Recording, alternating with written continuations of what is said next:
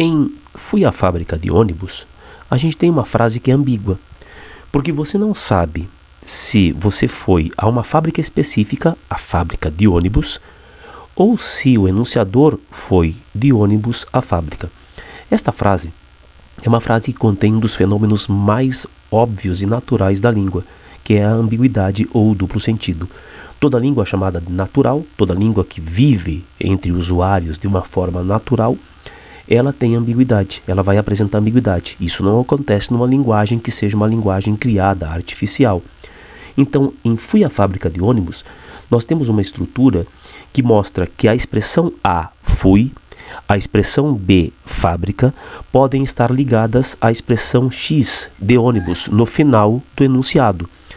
Toda vez que você tiver essa estrutura, você vai ter uma ambiguidade que é uma ambiguidade decorrente da ordem e, portanto, muita atenção na hora de escrever, porque esse tipo de enunciado acaba acontecendo com uma certa frequência nas redações. A polícia solicitou os documentos do acusado. Você não sabe se as, a polícia solicitou do acusado, pediu para o acusado os documentos, então solicitou estaria ligado a acusado ou a polícia pediu os documentos de uma pessoa em específico, os documentos do acusado. Logo, a expressão do acusado pode estar relacionada a documentos ou pode estar relacionada a solicitou. Esta ambiguidade é uma ambiguidade ruim, porque decorrente da posição das palavras. Veja, ambiguidade não precisa necessariamente ser ruim, ser negativa. Quando ela vem da ordem, ela é um problema.